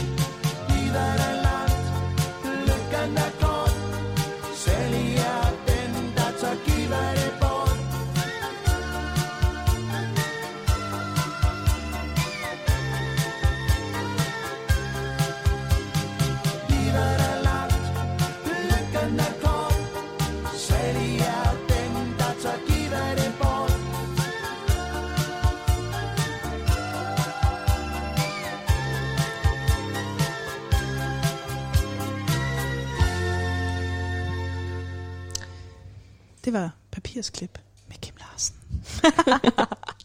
Dejlig sang, dejlig mand. May he rest in peace. Ja, enig. Nu trækker vi et nyt spørgsmål. Ikke også? Jo. Det trækker jeg her. er lige slået sådan en, sidder med det i hånden, og har foldet det ud, og har måske faktisk læst det, og prøver lige at lægge det sådan diskret ned i skålen igen, men så laver sådan et whoops-hop op, og sådan, så det er næsten autentisk. Nu skal I høre her. Elon Musk og Grimes. Er vi med på, hvem Elon Musk er? Ja. Jamen, hvad var det andet, du sagde? Tesla-manden. Grimes, det er en kunstner, som er hans kone eller kæreste. Okay. Mm-hmm. Elon Musk og Grimes har navngivet deres baby XA12, hvilket måske er noget, man kun kan slippe afsted med, hvis man er styrtende rig og virkelighedsfjern. Hvis I måtte navngive jeres barn efter tilfældige lyde og yndlingsting, hvad skulle det så hedde? Sofia Amalie, vifter med armen, du har noget på hjerte. Jeg har bare, jeg holder virkelig meget af Game of Thrones. Altså sådan, så meget, at det tog overhånd sidste år, da den, altså sidste sæson kom på, at jeg sad med en af mine gode venner her i stuen klokken 6 mandag morgen, og så afsnittet i stilhed med kaffe sammen med ham. Mm. Så hvis jeg skulle navngive mit barn, så skulle hun, altså så tror jeg, så var hun nødt til at hedde hele Daenerys' navn. Altså sådan Queen Khaleesi og så derudad. Altså sådan Daenerys Stormborn of House Targaryen, og så kører vi så derudad. Hvad hedder hun mere? Hun hedder Breaker of Chains, Mother of Dragons, Khaleesi of Daenerys, the Great Grass Sea, bla bla bla. Dothraki. Jeg kunne det faktisk engang. Ja, men det altså, kan du ikke mere. Ej. Og det er ærgerligt for dit barn. Ja, men jeg lover at læse op for mit barn. Okay, godt. Men altså, jeg håber... Det er et flot navn. Ja, jeg tænker altså... Lidt sådan, langt. Det bliver langt, men vi kunne også bare... Jeg kunne også nøjes med sådan Daenerys eller Khaleesi eller sådan. Det kunne... Det er også flot. Jeg tænker, at det er meget smukt. Altså sådan... Men alligevel, altså sådan... Jeg håber, at I andre har også nogle rigtig gode bud. Mikkel, det du har et bud. Uha. Jeg holder rigtig meget udtrykket bevares. Synes jeg også et ret fedt ord. Er det til en pige eller en dreng? Det er måske unisex. Et unisex barn. Ja. Et unisex barn, der hedder bevares. Jeg tænkte, at navnet var til begge. Ja. Jeg forestiller mig sådan et barn, der fik lavet Westworld. Sådan et robotbarn nu. Ja. Tror du, at bevares kommer til at benytte sig af udtrykket bevares? Det kan man jo kun håbe. Man kan kun håbe. Ja. Det er rigtigt. Men altså, det vil jeg sige, det var det, jeg lige kunne komme i tanke om. Mm. Hvem dig, Anna? Jamen, nu kommer mit nok lidt som sådan et paniksvar. Fordi jeg så tænkte jeg, hvad kan jeg godt lide? Og det første, jeg tænkte på, var te, så... Det er bare det, vi kører med. Det er te. Meget sejt. Ja. Måske bare et stort te. Men det kunne også være lyden af at drikke te. Altså sådan, er det sådan te, eller er det sådan te? Jamen te, det kunne man jo lege lidt med. Altså det kan jo sådan lidt afstemme af, hvordan er mit barn. Altså sådan, te, kom her. Ja. Der kan være nogle mellemnavne med lydene og sådan. Ellers kunne det være en specifik form for te, ikke? Sådan noget puka-te. Darjeeling, ja. Eller Ceylon, eller bare sådan en forest fruit. Nej, den der helt klamme. Pickwick. Det er altså en af mine veninders yndlingste. Altså min yndlingste, det er jo kvæde. Kvæde? Altså det er sådan noget, jeg føler sådan, man skal drikke, når man er syg. Altså sådan, nej, det skal man ikke. Det skal man bliver det skal syg man bare af kvæde. Ligesom kamillete. Det er sådan kun, når man laver sådan noget, når man har sådan forstoppet næse, og man hænger med et vandbad hen over hovedet og sveder. Helt uenig. Ja, meget uenig. Det er også fordi, du sidder og nyder den sådan morgen. Kamillen. Ja. Det er så en løgn, du fortæller dig selv, Mikkel, fordi altså, du prøver at skære lidt ned på dit kaffeforbrug, ja. Og så du begynder at drikke te i stedet for. Ja. Ikke også? Jo. Hvordan går det? Altså, i dag er kaffe clean. Mm-hmm. Det var jeg jo ikke i går. 24 timer clean. Ja. Altså... Ja, hvad var det sådan en løgn? Nu prøver jeg lige at tænke over, hvad... det der med, altså en historie, du fortæller dig selv om, at du godt kan lide te. Te smager godt, nam, nam, nam. Det slukker min tørst. Jeg savner overhovedet ikke kaffe. Ja. Det var kun derfor, jeg ville kunne lide kamillete. Ja. Helt uenig. Okay. Hvis jeg skulle kalde mit barn, hvis jeg nu skal have et barn, eller får et barn... Ja. Det skulle nok være en lyd af en eller anden slags, som udtrykker glæde og frustration samtidig. Ah. Jeg ved ikke, om det er frustration. Ej, det bliver meget seksuelt. Ej, jeg forestiller mig, jeg tror du skulle til at sige sådan noget, også fordi at sådan, Alice's mor bor et meget dejligt sted i Sverige, hvor jeg var med hende op sidste år. Og der havde hun har nogle virkelig søde får, og jeg forestiller mig bare sådan brægen af sådan Alice's barn. Det ville være sådan, der brægede lidt sådan. Det er sådan lidt det er både en nydelse, sådan, jeg vil have noget at spise, men sådan også, ja, præcis, men også sådan lidt glad. Altså sådan frustration og glæde. Altså det kan et får embracer det hele. Gør de det? Det føler jeg, altså sådan, hvor jeg sådan, altså en hest, vrinsken, det er jo bare sådan, jeg har fået noget i næsen, altså sådan, det er jo ikke sådan noget, man så kalder sit barn. Altså, nej. Jeg føler, du har tænkt meget over, hvad dyrelyde betyder. Jeg er så vokset op på landet, ikke? Altså, der var ikke så meget. Ja, jeg tænker over, hvordan kan du vide, hvad alle de der lyde hedder? Er det, fordi du er vokset op på landet? Ja. At man lærte det da også i sådan børnebøger, så siger man, nej. Jamen, altså nu, jeg arbejdede i en børnehave for et par år siden, så jeg kan da også huske, at så skal man sige, hunden siger vov, og grisen siger øf, og sådan, altså, så kan man da lige få repeteret dem. Ja, det skulle man da altså, det gjorde det også, at man lærte sprog, altså i gymnasiet, så var man også sådan, det her er en hund, og sådan, ikke? Og den siger vov. Sprog? Ja. I gymnasiet? Ja. Jeg er ikke helt sikker på, hvilket fag. Venner, vi rykker videre. Den er død. Vi skal trække et nyt spørgsmål, og det er, hvis tur? Svømmealie. Ja, det er bare række mig. Nu skal jeg se. Hvad står der? Yes. Der står, regeringen og sundhedsmyndighederne melder, at smittede, der ikke har mulighed for at isolere sig hjemme, kan komme i isolation på hoteller, vandrehjem og feriecentre. Hvad er jeres drømmeisolationsted? Der skete et eller andet i udviklingen i det der spørgsmål. Ja, det gjorde der virkelig. Gør der ikke det? Men ikke desto mindre kan vi jo forholde os til spørgsmålet. Det blev pludselig meget sådan, det her, det er situationen. Mm. Men altså sådan, det her, det er meget virkelighedsnært. Men hvad vil jeres drøm? Der er ikke nogen sammenhæng i det her spørgsmål. Jeg tænker på en eller anden måde, at det kan måske være underordnet, hvor man er isoleret henne, når man bor sådan et privilegeret sted, som vi alligevel gør i Danmark. Vi ved ligesom, at der er et sikkerhedsnet, der fanger os. Vi er ikke helt på skideren. Så der, altså, måske er der noget med, at jeg omformulerer mig. Mit drømmeisolationssted kunne måske godt være et mentalt sted. Altså, hvor vil jeg gerne være i mig selv i isolation? Giver det mening? Ja. Så når jeg tænker mit, altså et drømmescenarie, ikke? Så er det jo sådan en zen-følelse på en eller anden måde. Så er det måske underordnet, hvor man er henne.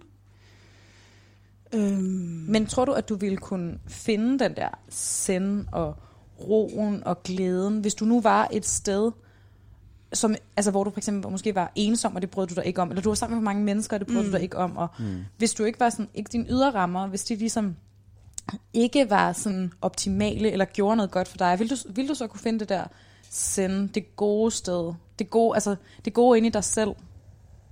Nej, altså, jeg tror, det der med adgangen til socialt samvær er super vigtigt, og der har vi jo også været super privilegeret her altså under den her periode de sidste par måneder, fordi vi bor på kollegie, vi tæller for en husstand. Heldigvis er der ikke nogen, der har været smittet her på gangen, så vidt vi ved i hvert fald. Så vi har ligesom kunne holde fast i, at vi spiser aftensmad sammen, og altså vi hænger ud på forsvarlig vis. Det tror jeg har betydet rigtig, rigtig meget. Men som vi også ved, så er der også mange af os, der har haft det ret svært, selvom vi har haft adgang til det.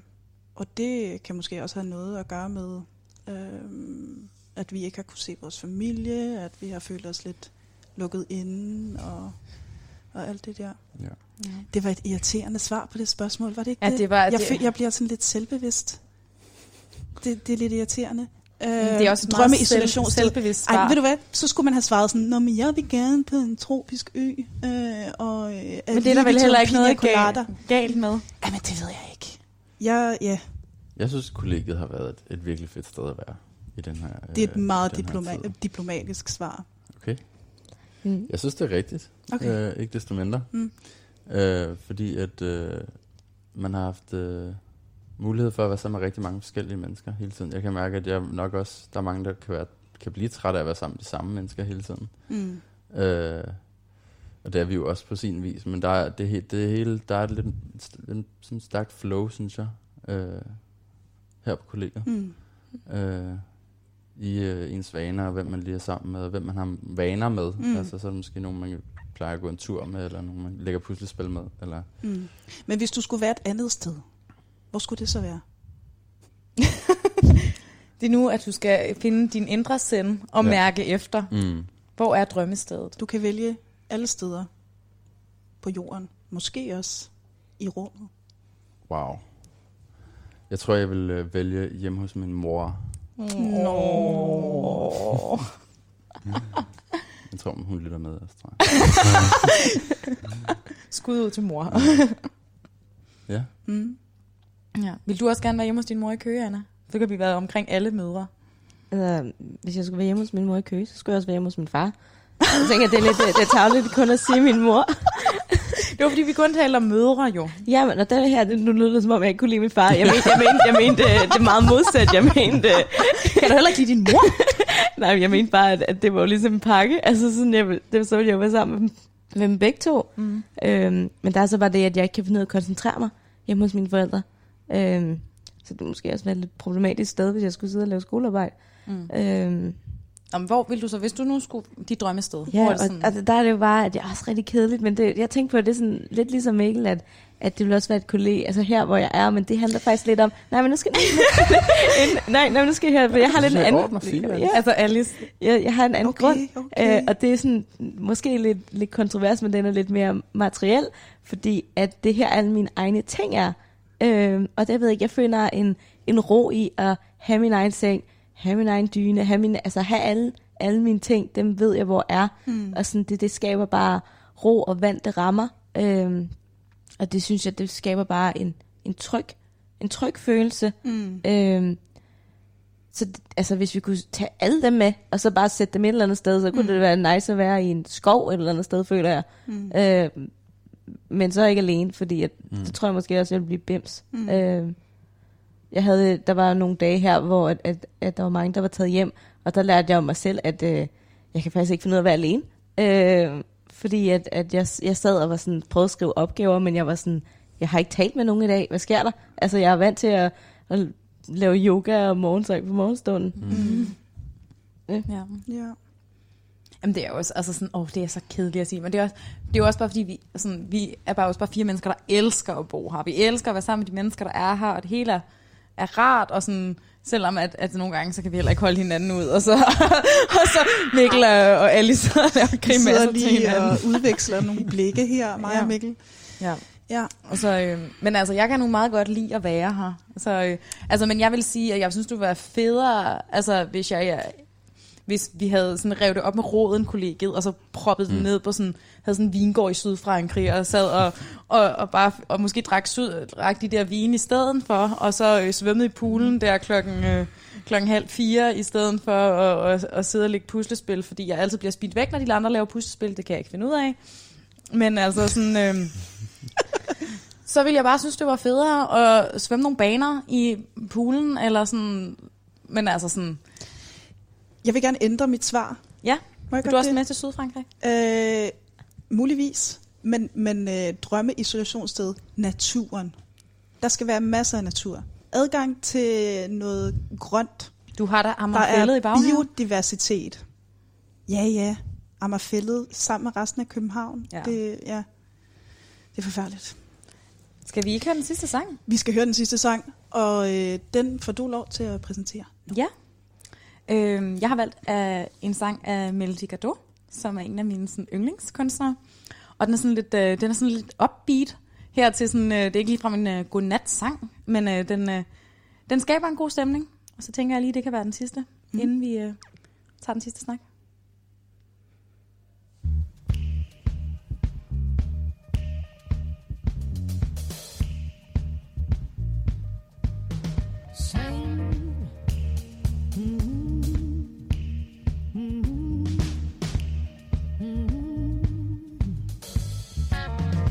What you gonna get for all you got when you treat the one you love like they are not? Who you gonna call while you're on your own? You build the bed you burn right within your home. You had somebody who loved you, what did you do? You had somebody who loved you, but you put them in on. You left somebody who loved you. Now they're gonna do the same to you. Now they're gonna do the same to you. The same to you. The same to you. They're gonna do the same. The same to you. The same to you. The same to you. They're gonna do the same. What you gonna get while you're moving hard? To some other kind of thrill with the thrill-ish gals. Say you're gonna be fine while you're on your own. You left the one you love right there alone. You had somebody who loved you. What did you do? You had somebody who loved you. But you put them through now. You left somebody who loved you. Now they're gonna do the same to you.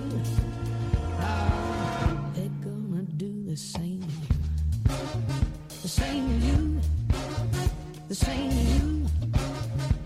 They're gonna do the same, the same to you, the same to you. Ooh, Lord, they're gonna do the same to you.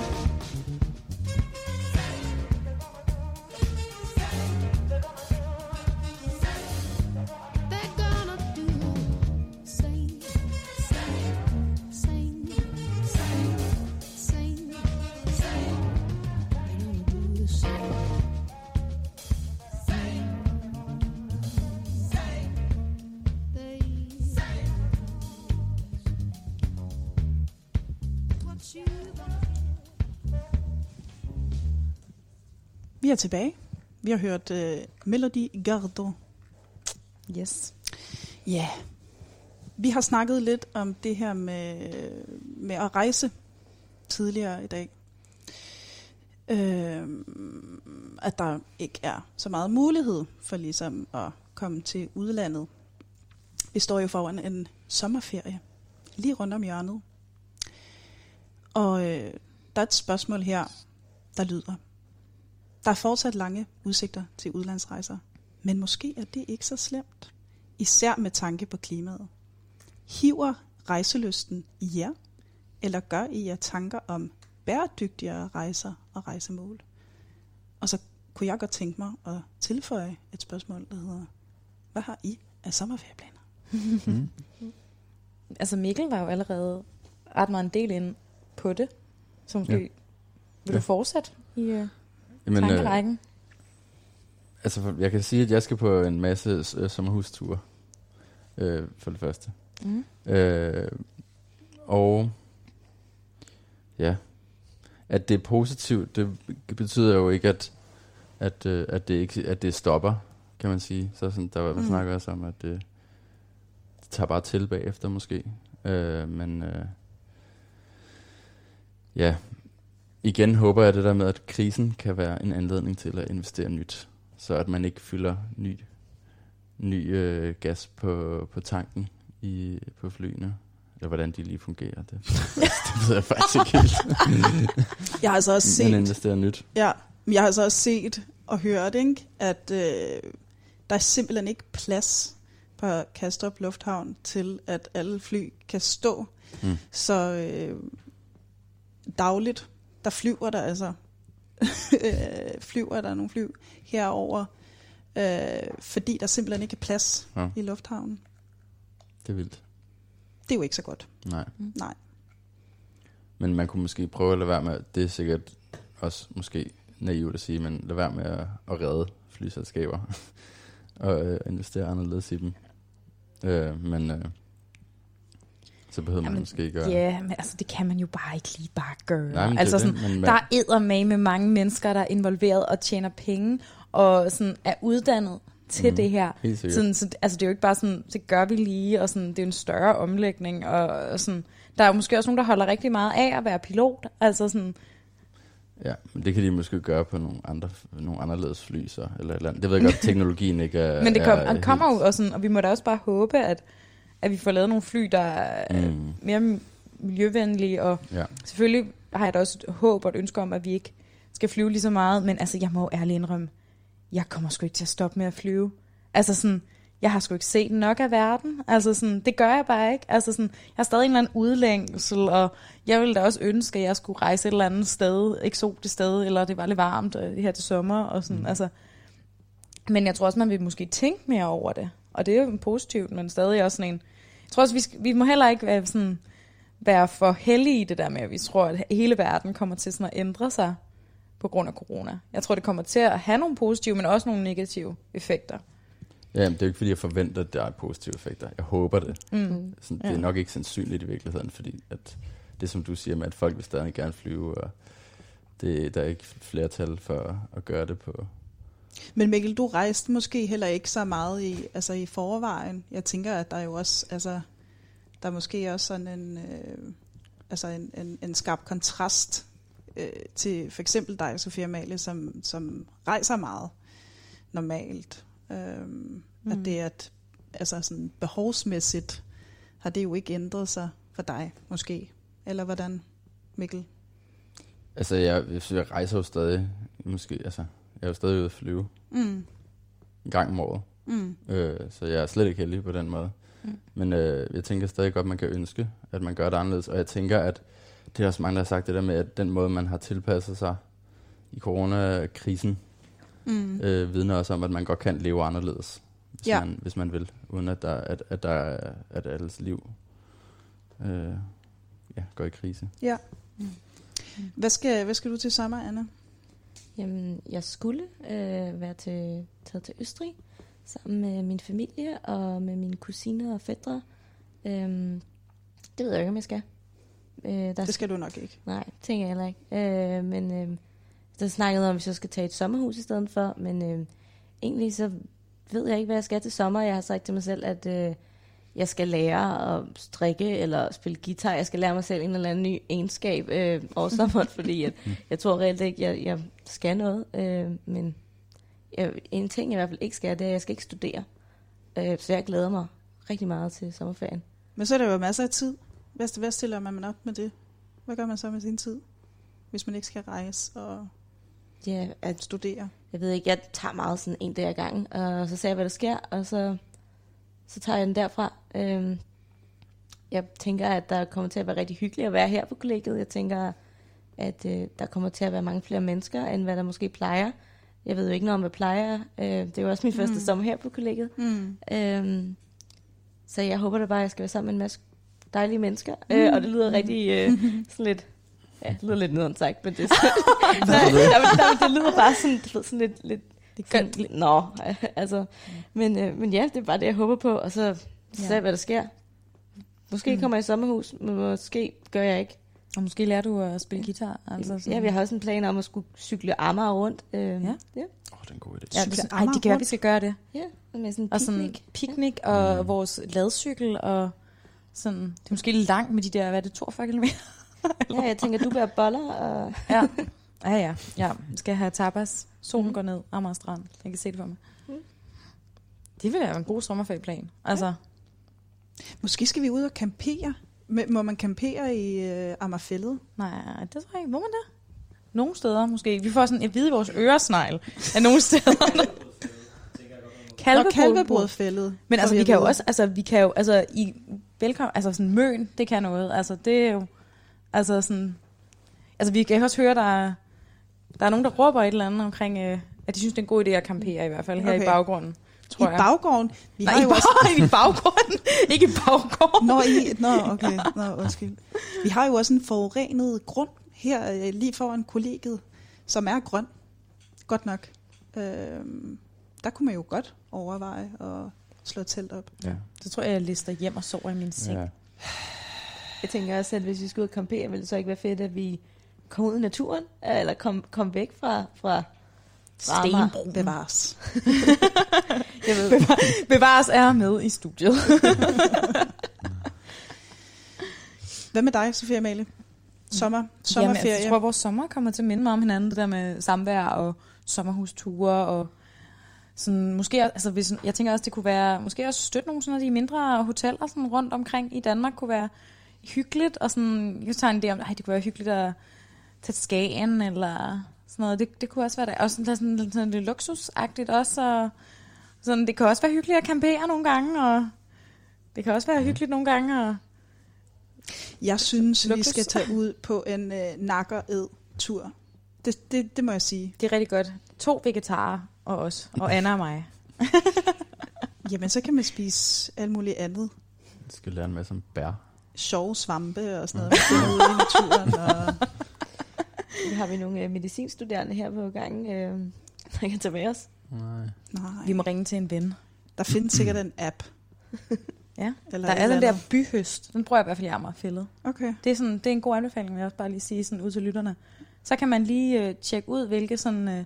bær og spiselige genstande, der er i sådan grønne arealer. Ja. Blandt andet Amagerfælled. Ja, der er sådan en app, der kan fortælle dig, hvilken plante det er, og hvordan du passer den. Ja. Hvad hedder den? Det ved jeg ikke. Det var en dårlig reklame. Super, super dårlig reklame. Men den lyder smart.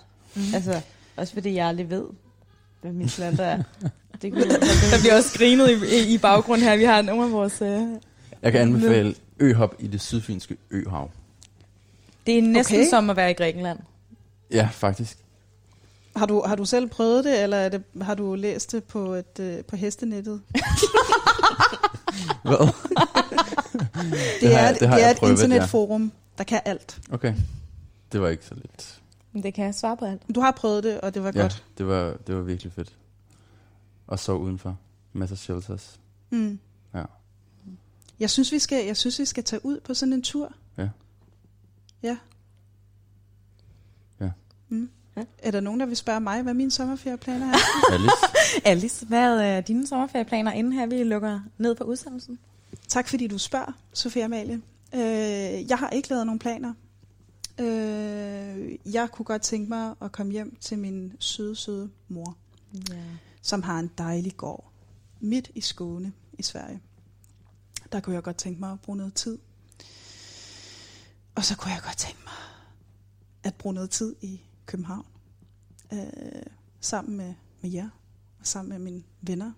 Jeg kunne godt tænke mig at sidde på en café i eftermiddag i solen og drikke et koldt glas hvidvin. Måske en chardonnay. Måske en riesling. Det må tiden vise. Måske en cremant. Måske et glas cremant. Ja, ved I hvad? 2 timer er næsten gået. Mm. Ja. Og der er jo noget med, at vi skal sende igen på søndag. Vi sender igen om en uge. Og uden at afsløre for meget, så bliver det måske noget, eller et brevkasseformat fra vores kollegie. Det vil man ikke misse. Hov, der er nogen, der trækker i toilettet på 4. etage. Yes. Vi vil sige 1000 tak, fordi I har lyttet med. Håber, I har hygget jer. Kan I sove rigtig, rigtig godt. Og så ses vi om en uge igen. Hej hej.